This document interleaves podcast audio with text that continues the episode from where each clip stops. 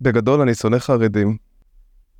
אתה יודע, אני מה, כאילו מהאנשים האלה שכשבאים אליי ומבקשים שאני אניח תפילין, במקרה הטוב אני אומר להם שאני לא מאמין באלוהים, במקרה הרע אני אומר להם, אולי אני אנחית עליכם את האבולוציה, כאילו, מה אתם אומרים? זה מיקי, זה, זה חבר שלי, בעוד ערב אפוף עשן בחדר שלו. ואני הולך אה, לרכבת, לחזור, לחזור הביתה, זו רכבת אחת, הייתה רכבת אחת במוצא שיש ממש קצת רכבות. כן. בירושלים, תחנת רכבת, לרדת כן. שנה, אתה יודע, צריך לקחת את המעלית, כאילו, כן. ברירה. הדלתות התחילו להיסגר וראיתי חרדי רץ, אתה יודע, רץ, רץ. אתה יודע, ופתאום אין אנטישמיות. אני רואה אותו ואני משאיר את הדלת פתוחה ואני עומד חצי במעלית, חצי בחוץ, עושה לו בוא בוא בוא בוא בוא. והוא נכנס, והוא מתחיל לעשות לי, צדיק אתה, אתה צדיק, איזה יופי, תודה לך, וזה, מתחיל להגיד לי ככה.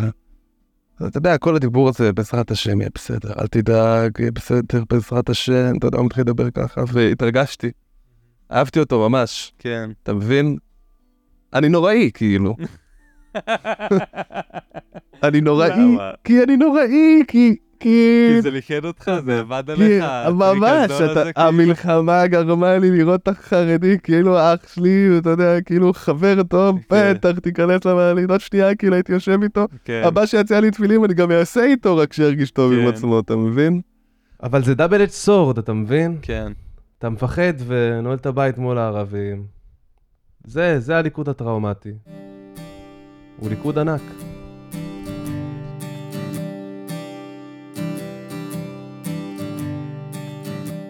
בדרך לבסיס אני עובר על פני מלא שלטי יחד ננצח. הבנקים טוענים בשלטים שהם איתנו במלחמה. אני כמעט מאמין להם. בצידי הדרכים יש מלא עמדות רענון כאלה לחיילים עם אוכל ושתייה וסיגריות ומה לא. הלב נפתח. אבל עם הזמן אני תוהה אם יש לזה תאריך תפוגה. מצד אחד זה מאוד כנה. אנחנו דואגים ואוהבים אחד את השני. באמת אחווה מרגשת.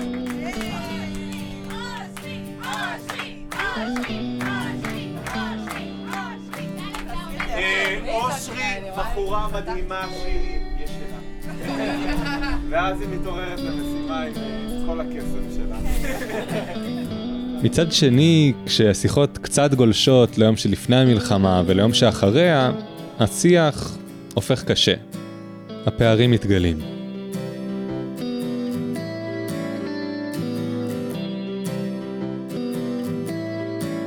הפסקת האש הגיעה. חברה שלי ואני חוזרים לחלום על מעבר ללונדון. אלה ימים של הפוגה שמביאים איתם מחשבות ותהיות רבות על היום שאחרי. אני גיא בן נון, וזו המלחמה הראשונה שלי.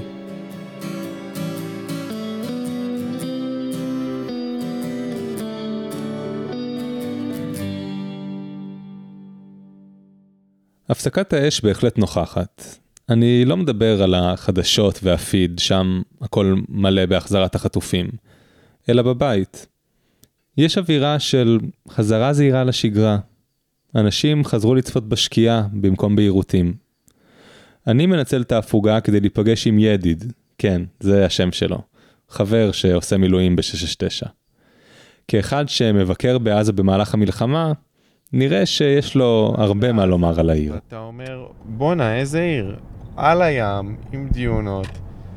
צפופה לטובה, אני אומר את זה, ברמה העירונית, בנייה קו אפס, חלונות לרחוב, כל מה שמתכנן עירוני יכול לחלום עליו. לידיד יש פטיש רציני לתכנון עירוני.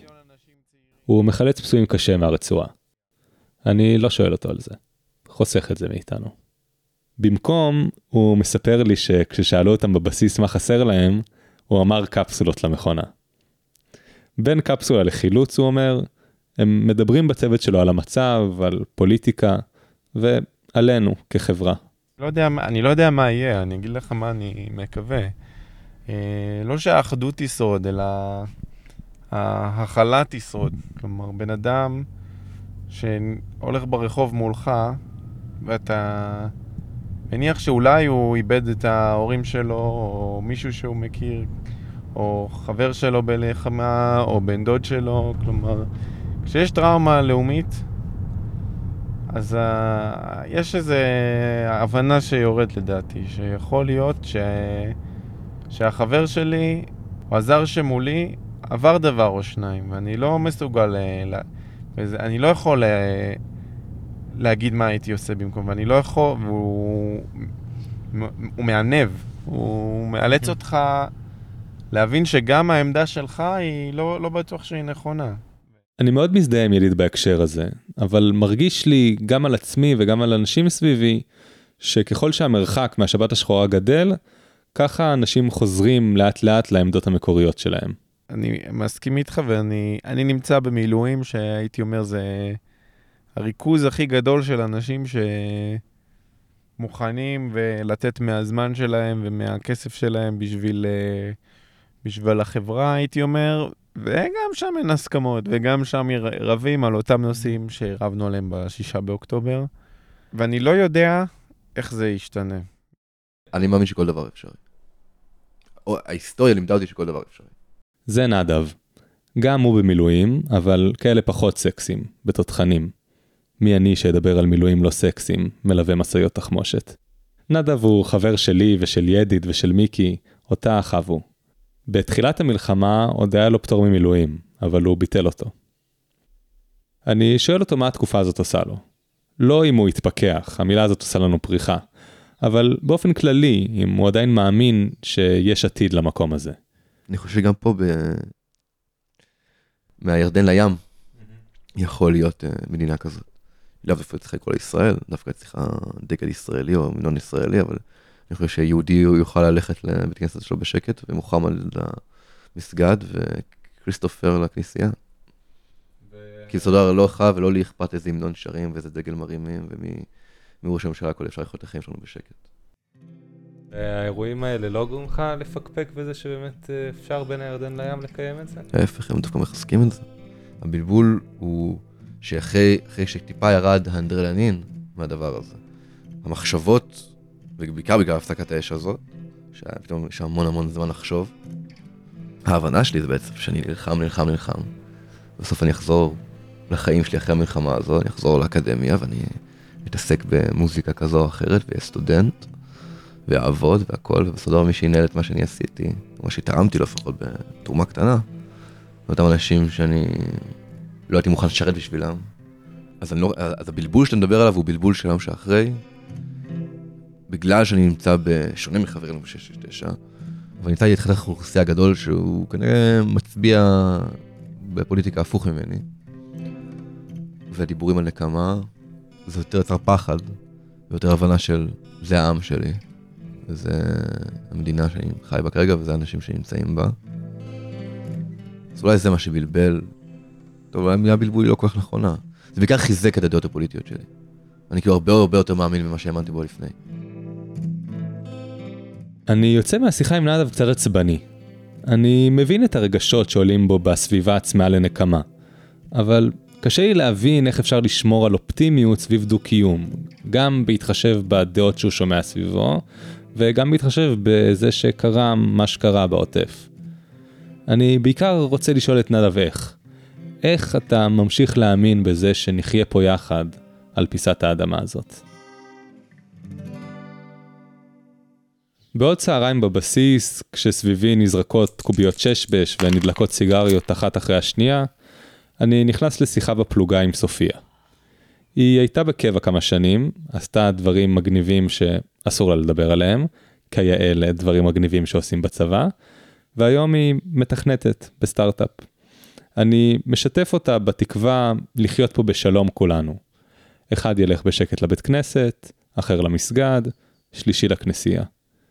בשומר חומות הרי זה הפעם הראשונה שראינו בסדר גודל כזה בתוך המדינה שלנו. לא היא גרה בבת ים, על גבול יפו. ושומרון, אלא ממש בתוך הערים שלנו, בתוך השכנים שלנו. חלק חשבנו לחברים שלנו אפילו, שאוכלוסייה שקמה נגדך. כן. לפוגרומים, לאלימות פיזית ממש, לניסיונות רצח. כן. שמאז שומר חומות את ממש מרגישה שכאילו, שזה יכול לקרות סביבך כל רגע, זה ה... כן, זה התודעה. בעיקר שאני גרה בעיר עם אוכלוסייה מעורבת. זה אמור לעשות לי חשק לחזור לפה מלונדון, זה דיכאון למות. לא רוצה יותר פיגועי דקירה ובירורי וואטסאפ של כולם בסדר אחרי עוד פיגוע. לא עוד פוגרומים, פשוט חיים מערביים מתוקנים. בינתיים בפיד קופצת עוד הפגנת ענק פרו-פלסטינית. כשאנשים נשאלים ברחוב האם זה נכון להגדיר את חמאס ארגון טרור, הם עונים, Well, it's controversial, but I think Hamas are freedom fighters. On the 7th of October, when Hamas invaded Israel, what was your initial reaction to that? honestly, this was resistance against the occupation, against the Palestinians. Honestly, to me, it was them fighting back and showing resistance. The continued existence of Israel is a war crime.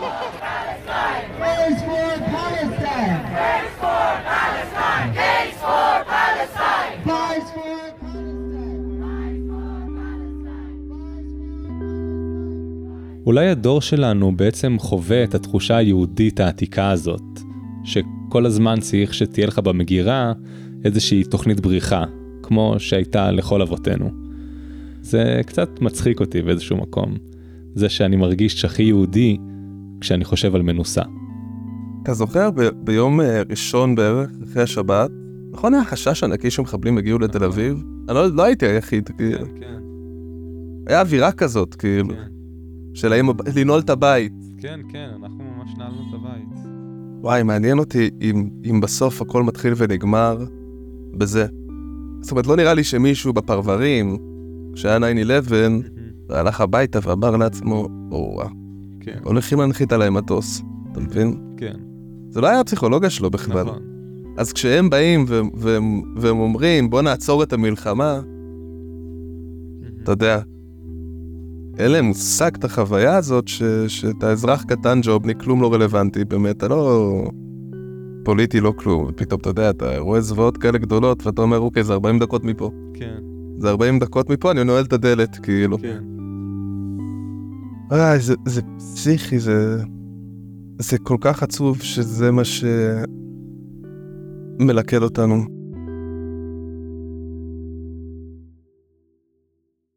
זה מפחיד אותי.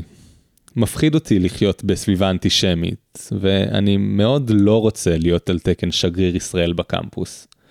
תכלס, אני לא בטוח שמותר לי בכלל באקלים הזה. אם יש מקום לכל כזה. מצד שני, ברור לי שזה עדיף על פני לחיות במדינה שהביטחון בה הוא לא יותר מאשליה. ופתרון לזה, אין באופק. תראה, אני גדלתי בירושלים בזמן האינתיפאדה השנייה. שאני חושבת שגם כל הדור שלי, אה, שגדל איתי ביחד בירושלים באותו זמן, אנחנו הבנו כבר אז את מה שחלק גדול מהמדינה הבינו רק בשומר חומות. ש... ואני יודעת שזה נשמע הדבר הכי גזעני בעולם, כן? אבל כשאני מסתכלת על מישהו עם חזות ערבית, אני לא יכולה לדעת האם יש על הבן אדם הזה מטען חבלה, האם יש לו סכין, האם... מה? פשוט כי זה היה היומיום שלנו במשך כל כך הרבה זמן. כן. וזה מזעזע אותי להגיד את זה, כי יש לי חברים ערבים, אבל הם נהיו חברים רק אחרי שהוכח כן. שהם בסדר. הטראומה עושה את זה. נכון. זה טראומה מגזענת. כי זה אבסורד לעמוד בתחנת אוטובוס בגיל 12-13, לחכות לאוטובוס בדרך הביתה מבית הספר, ואז uh, לראות uh, מג"בניקים קופצים על מישהו בחורף, מורידים ממנו את המעיל, ואתה רואה עליו חגורת נפץ. אשכרה, יש לך זיכרון כזה. כן. ואני לא היחידה, כל מי שגדל איתי, אני למדתי בגימנסיה, זה אזור מאוד מרכזי, זה ליד בית ראש הממשלה, ליד בית הכנסת הגדול בירושלים. זה הייתה המציאות שלנו. זה להסתכל על בן אדם ו- ו- ו- ולנסות להבין האם הוא מזרחי או ערבי, ולנסות לשאול מה השעה רק בשביל לשמוע מבטא או משהו כזה, כי אחרת הלב על 200. כן. זה לא, זה לא כיף לחיות בזה. אני בטוחה במיליון אחוז שגם לצד השני זה לא כיף שחושדים בהם על, על כלום למי שבאמת לא מגיע לו, אבל זה, צדקת, זה כאילו, כמו שאמרת, זה מטראומה. זו טראומה קולקטיבית שכל המדינה הזאת חיה בתוכה. כן. חלק יותר, חלק פחות. באחת השיחות שלי בפלוגה שיתפתי שחברה שלי ואני עוברים לאנגליה במסגרת לימודים. תחזרו אחרי זה? אני חושב שכן, עניתי, אבל מקווה שלא. מקווה שלא ארגיש צורך. מקווה שארגיש ממוקם ומקורקע. אבל בסוף אתה עושה פה מילואים, הקשו עליי. איך זה ירגיש לך אם חס וחלילה קורה משהו? אתה לא תתייצב, תגיד על הזין שלי? זה קשה. אני לא יודע איך אגיב. אני כן יכול להגיד שאני מאוד רוצה להגיע למצב שאני לא מרגיש צורך להגיב בו. שאני כזה I'm over you, כמו עם אקסיט. ישראל האקסיט, אני אומר בחיוך. הם צוחקים. קצת בעצב. מבינים אותי, אני חושב. זו גזירה בעיניי, אוקיי? כל עוד אנחנו נישאר פה, אה, וכל עוד אה, מי שיש סביבנו יישארו פה, זה לא הולך להשתנות. זה יהיה עוד סבב ועוד סבב, אבל מעבר לזה, יש לך גם את אה, מה שקורה בין הסבבים. והמציאות פה היא מורכבת מהרבה מובנים. המדינה הזאת, אה, עם כל האהבה שלי אליה, ונתתי עשר שנים בשביל המדינה הזאת, אבל אה, זה מתחיל להרגיש כאילו המדינה כבר, אה, היא לא שלנו במקום מסוים. זה, זה מדינה שיודעת בעיקר לקחת ממך, ואתה נותן ונותן ונותן, עד ש... מה נשאר לך לתת? אני, אני רואה את ההבדל בין חברים שלי שעשו רילוקיישן לפני חמש, שש, עשר שנים, לעומת המצב שלנו, של מי שנשאר, ונשאר בלב שלם, ובאמת אהבת המולדת והכל, אבל המצב שלנו שונה לחלוטין. כן. ואתה עושה את החישובים שלך בסופו של דבר. ובינינו, אני מקווה שבמלחמה הבאה אני אוכל uh, ממקום אחר רחוק ובטוח לתרום הרבה מאוד כסף למאמץ המלחמתי.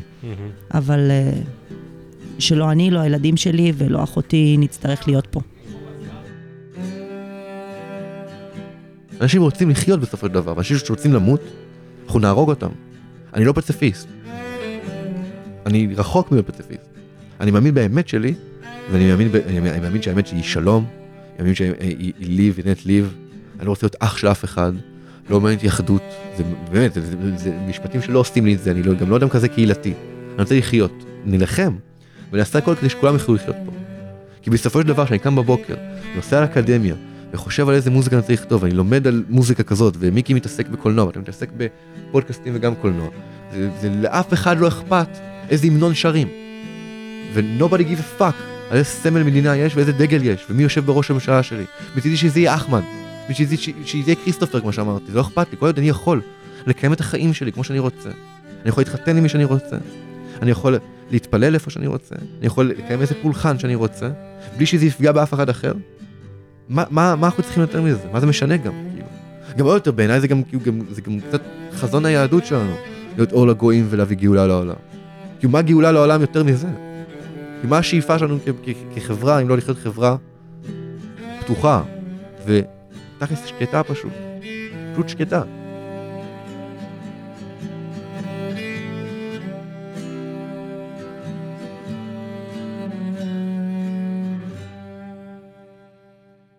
יש הרבה אנשים שאומרים, 7 באוקטובר אה, ניפץ הרבה קונספציות, עכשיו כולם ידעו שאני צדקתי. זה ידיד ו- מ-669. ו- וכשמי שנשאר עם המחשבה של אני צדקתי ועכשיו זה ההוכחה, זה הנקודה שהכי קשה לנו כחברה לדעתי. אנחנו צריכים ללמוד גם uh, להודות שלא כל האמת היא אצלנו, וגם להבין מה הייתי צריך לחשוב יותר כמו מישהו אחר. והרעיון של היפרדות, הוא- ההיפרדות יכולה לקרות, אבל היא לא תעבוד. מה, ישראל ויהודה אתה מתכוון? ישראל ויהודה, ישראל, יהוד, ישראל ישראל והערבים, תל אביב וישראל, מהמם. ערבים ויהודים. אנחנו פה אחד עם השני, לטוב ולרע, ואני מקווה שאנחנו ניקח את זה למקום הטוב. ואני גם מאמין ש... שתהיה נטייה גדולה יותר לחשוב כקולקטיב. אפילו לאו דווקא אנחנו המבוגרים, דווקא הילדים. אה, אתה תופס מאיתנו מבוגרים, זה נחמד. כן, זה נורא.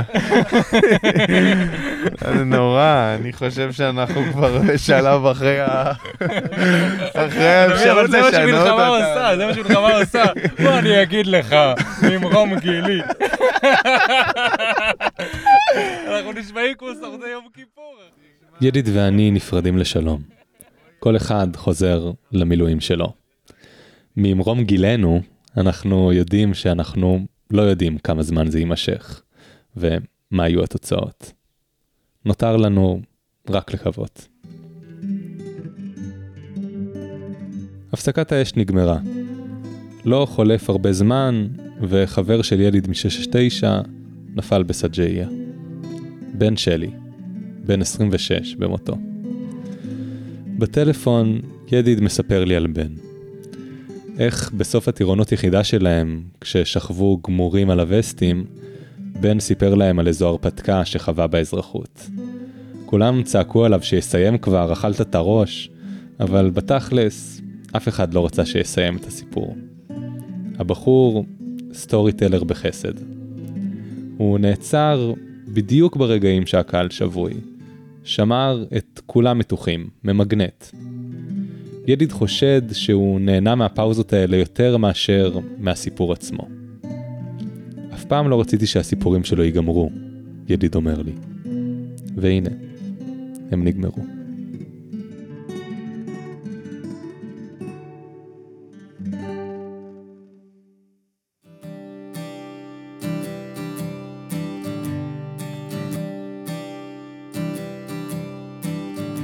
הדבר הכי נורא במוות זה שהחיים ממשיכים. זה כאילו אמור לנחם, אבל בו זמנית זה גם לא.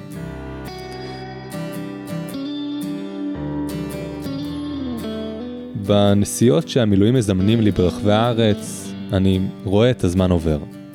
השדות שבתחילת המלחמה היו אדמה חרושה, מנוקדים בטרקטור שמכין את השדה לחורף, הפכו פתאום לירוקים.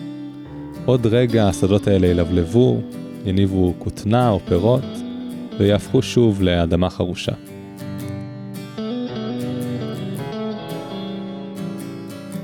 על רקע השדות המוריקים, אני חושב עליי ועל סופיה ועל כל הישראלים שמפלרטטים עם ירידה מהארץ תוך כדי מלחמה עליה. מעציב להרגיש כבול למשפחה הלא מתפקדת הזאת. משפחה מקסימה, עמוסת ריבים. אבל במקביל, יש נחמה בעובדה שהמקום הזה לנצח יהיה הבית. לא יהיה לי ביחד דומה לביחד של הארץ. לא משנה כמה שנים מעביר בגולה. שום לונדון או סן פרנסיסקו לא תרגיש כל כך בית. אני גיא בן נון, וזו המלחמה הראשונה שלי.